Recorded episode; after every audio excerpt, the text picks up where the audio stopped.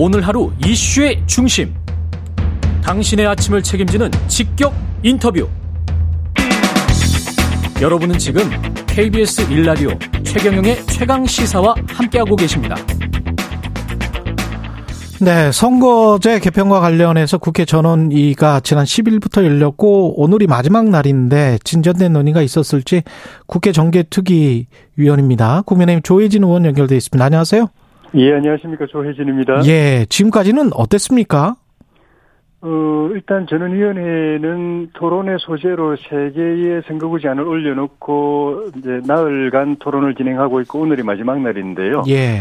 예, 지난 사흘 동안은 각 의원들이 생각하는 다양한 선거구 제안이 토론을 통해서 흔히 말하는 이제 백가쟁명식으로 음. 제시가 됐습니다. 그러면 거기에서 뭐 추려져서 단일된 안이 그 전원회의에서 나올 가능성은 없군요. 어, 처음부터 예상하기는 아마 세 개의 안을 올려도 예. 의원들의 발언을 통해서 제시되는 안은 다양할 것이다. 음. 제가 뭐그 이야기한 거 예측한 것도 적어도 다섯 개 안, 많으면 한 열 개 안 정도까지 표출될 거다라고 이야기했는데 그렇군요. 예, 그렇게 진행되고 있고 일단 네.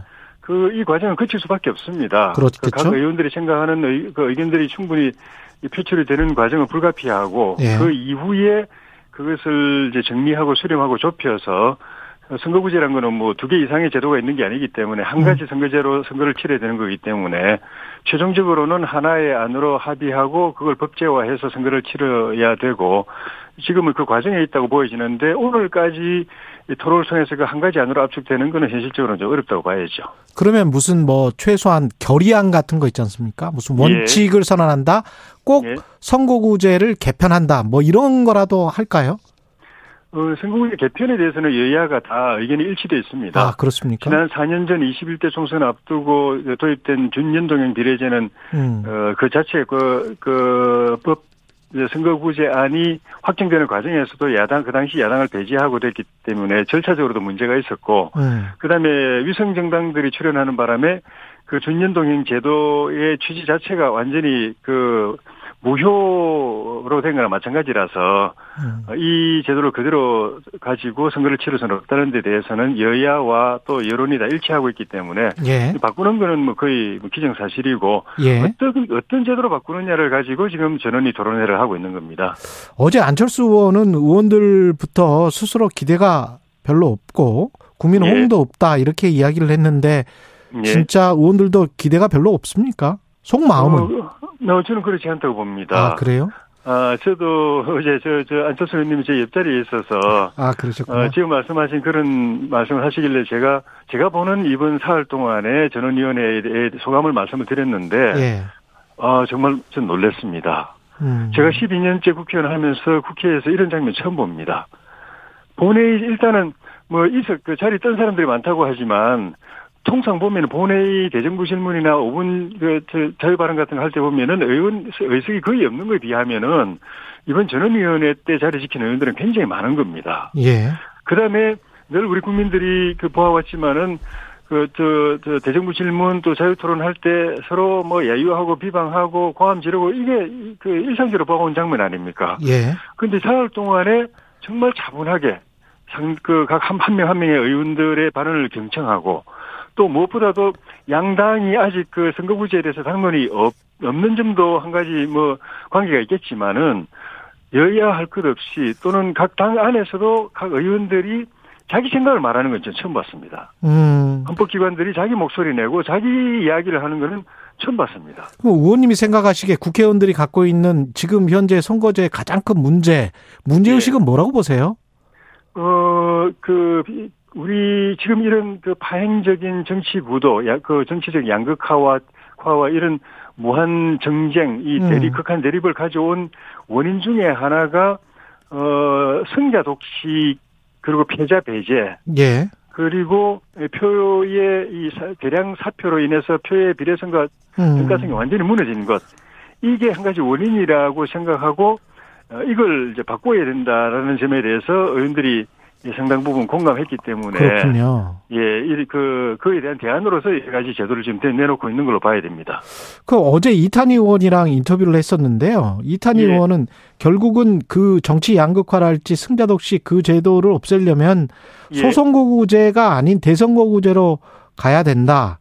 또는 예. 비례대표를 확충해야 되는데 비례대표를 확충하지 못한다면 대선거구제로 가는 수밖에 없을 것 같다. 그게 민주당 안이 있고 어 예. 국민의힘 안이 있는 것 같다. 뭐 이런 이야기였거든요. 예. 어, 그, 그, 그, 제 대안도 뭐 일정 부분 일리가 있지만은. 예. 또 그거는 그거대로, 그, 선거구가 너무 넓어서, 아. 어, 후보들이 선거 운동을 하는데 또 유권자들이 후보들을 갖다가, 만- 후보들을 만나고 평가하고 하는데 어려움이 있다는 점하고. 예. 그리고 이, 그 취지가, 어, 표의 등가성 비례성을 실현하기 위해서인데 이게 거꾸로 반대 현상이 발생할 수도 있습니다. 어떻게요?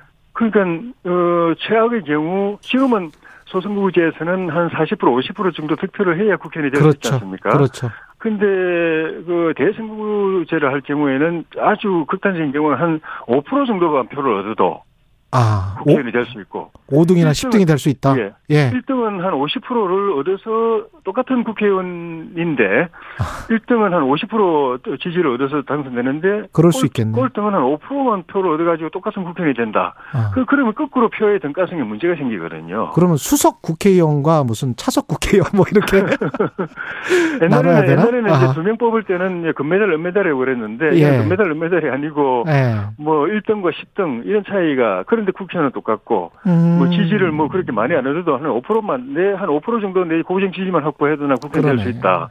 이런 문제도 있고, 그 다음에 기본적으로 지난번 준연동형 비례제에 대해서 국민들이 약- 약간 거부감을 갖는 게 무슨 제도인지 모르겠더라. 이거거든요. 예. 지, 그 국회의원들 본인들도 잘 모르는 것 같더라. 그는 아무도 모르는 제도 가지고 우리가 선거 치렀다. 이건 이런 그 비판이 있는데 그래서 예. 너무 생소한 제도는 어. 국민들이 받아들이기 어렵지 않겠는가 하는 그런 예, 그 고민도 있는 것 같습니다. 그 의원님 대안은 뭐에 뭡니까? 어, 지금 우리 좀 전에 말씀드린 예. 그런 이제 그 승자 독식을 깨고 국민 표 한 표 한 표가 골고루 국회의원 당선에 반영되게 하는 표의 등가성 비례성 이걸 실현하기 위해서는 이상적으로 보면은 연동형이 가장 바람직한데 연동형. 그걸 실현하려면은 비례 의석을 늘려야 되고 예. 어떻게 보면 전체 국회 의석 자체를 늘려야 될 가능성이 아주 많습니다. 독일 그렇죠. 같은 경우가 그랬고 그렇죠. 독일이 연동형으로 성공한 그, 그, 어, 사례가 되는 국가인데, 예. 거기는 비례가 거의 그 지역구하고 거의 똑같습니다. 300대 300. 이 정도인데, 음. 근데 우리는 국민들이 비례제 자체에 대해서 굉장히 좀 그 인식이 부정적입니다. 그리고 국회의원 정원수 늘리는 거에 관해서도 좀 부정적인 그렇죠. 여론이 당연히, 많죠. 당연히 뭐 아주 반대가 크고, 예. 그런 점에서 그, 그 연동형이 이상적이긴 하지만 현실에서 국민들이 그걸 받아들일 수 있을까 하는 생각이 들고, 음. 그걸 보완해서 비례 또 등가 이런 가치를 실현하는 방법이 이제 중대 중대 선거구제를 도입하는 거죠. 예. 중대 선거구제를 도입하되 대도시는 중대 선거구제를 하고 지방은 소선거구제를 그대로 유지하는 거. 도농 복합형. 예, 그게 현실적으로 지금 논의가 되고 있는 대안입니다. 음, 국민의힘에서는 그걸 강력하게 생각을 하시는 것 같고 김기현 대표가 이야기했던 뭐 30명 의원 축소와 관련해서는 어떻게 생각하세요?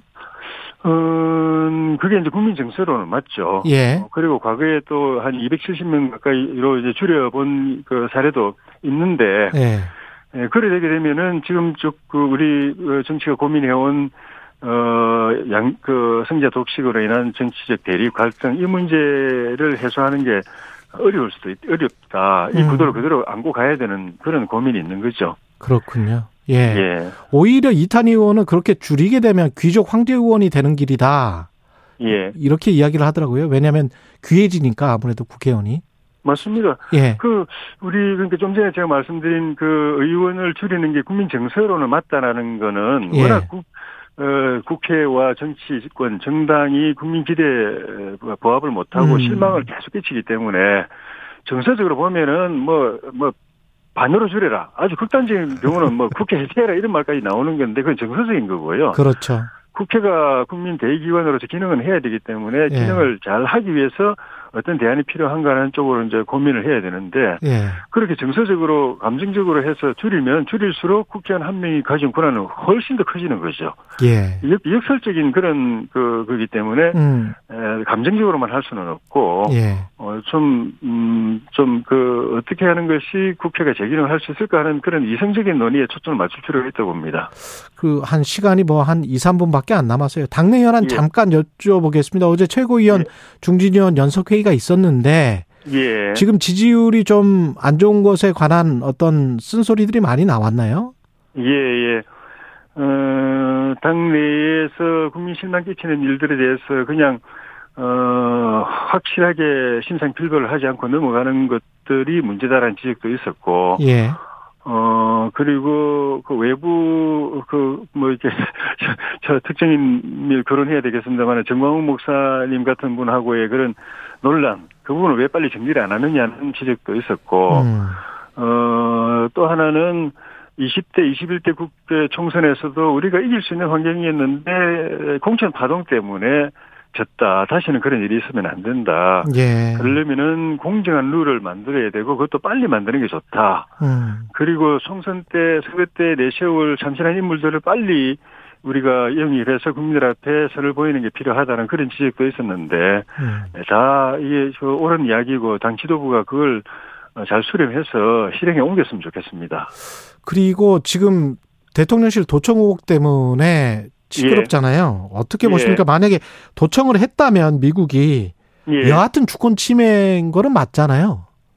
했다면이라고 전제하면 그럴 수 있는데 예. 지금 우리가 뭐 어, 가정을 이야기할 수는 없고 또 가정도 어 시- 실제 가능성이 있는 가정을 이야기해야 되는데 적어도 지금까지 미국 법무부가 국방부에다가 의뢰해가지고 조사한 그 바로는 어, 그 법무부 국방부 같이 조사한 바로는 상당 부분이 위조됐다라는 거고 그 위조된 부분에 관해서 우리 정부도 그 당시 국가안보실장이 이 상당 부분 그 사실과 다르다라고 이야기했기 때문에 지금 현 단계에서는 사실 확인이 된 위조 그러니까 도청이나 감청이 사실 확인이 됐- 됐다면은 그걸 근거로 해서 우리가 조치를 해야 되지만 현재까지 확인된 거는 상당 부분 그, 그 자료 자체가 위조됐다라는 거기 때문에 그러면 이 단계에서는 그게 왜 위조가 누구에 의해서 어떤 목적으로 위조가 됐고 어떻게 악용이 됐고 하는 부분을 밝히고 그걸 바로잡는데 일단 두 나라가 협력할 필요가 있고 근데 그것과 관계없이 상식적으로 보면은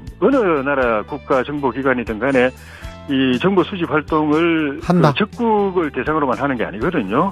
우방국이나 동맹국을 대상으로도 하기 때문에 우리도 마찬가지고 알겠습니다. 그래서 어, 상대 여기까지. 이 정보망을 뚫기 위한 창도 날카롭게 하지만 그걸 막기 위한 방패도 튼튼하게 해야 된다. 대상이 누구든 간에 심지어 우방국이나 조혜진 국민의힘 의원이었습니다. 고맙습니다.